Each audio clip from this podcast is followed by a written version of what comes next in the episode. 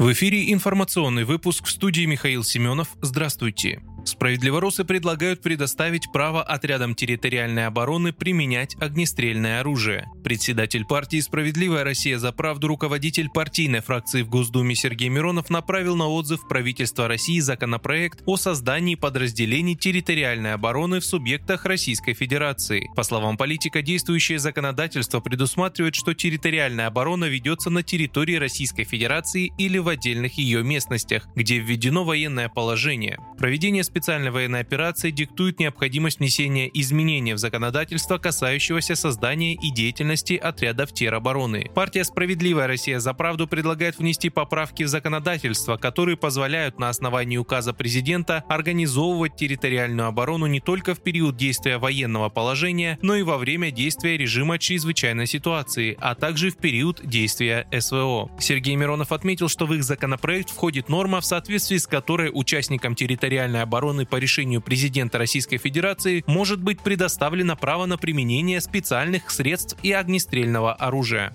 Он напомнил, что в ряде приграничных регионов граждане уже прошли специальную военную подготовку, однако по нынешним законам они не могут получить огнестрельное оружие, чтобы защитить своих близких.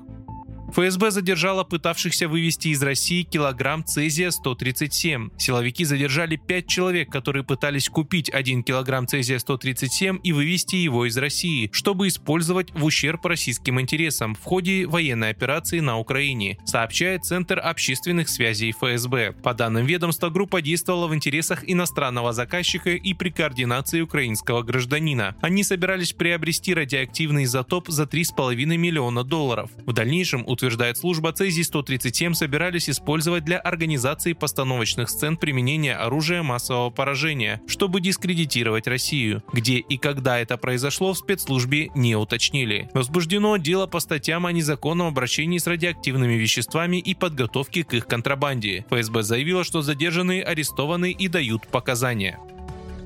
В Госдуму внесут законопроект об отмене единого государственного экзамена ЕГЭ в качестве выпускного и вступительного в вузы. Согласно поправкам в закон об образовании в РФ, ЕГЭ хотят заменить государственными экзаменами, которые выпускники будут сдавать по программам общего образования для поступления в вузы. Авторы инициативы утверждают, что формат ЕГЭ неэффективен, так как не отражает реального уровня знаний школьников. В Госдуме отметили, что экзамен изжил себя как инструмент оценки знаний, так как количество выпускников, сдавших ЕГЭ в сумме на максимально максимально возможные 300 баллов резко снизились.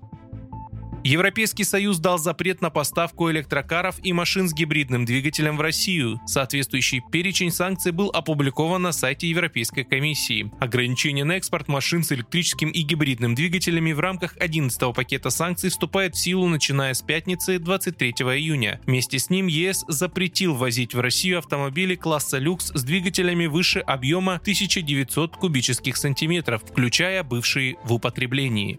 Вы слушали информационный выпуск. Оставайтесь на справедливом радио.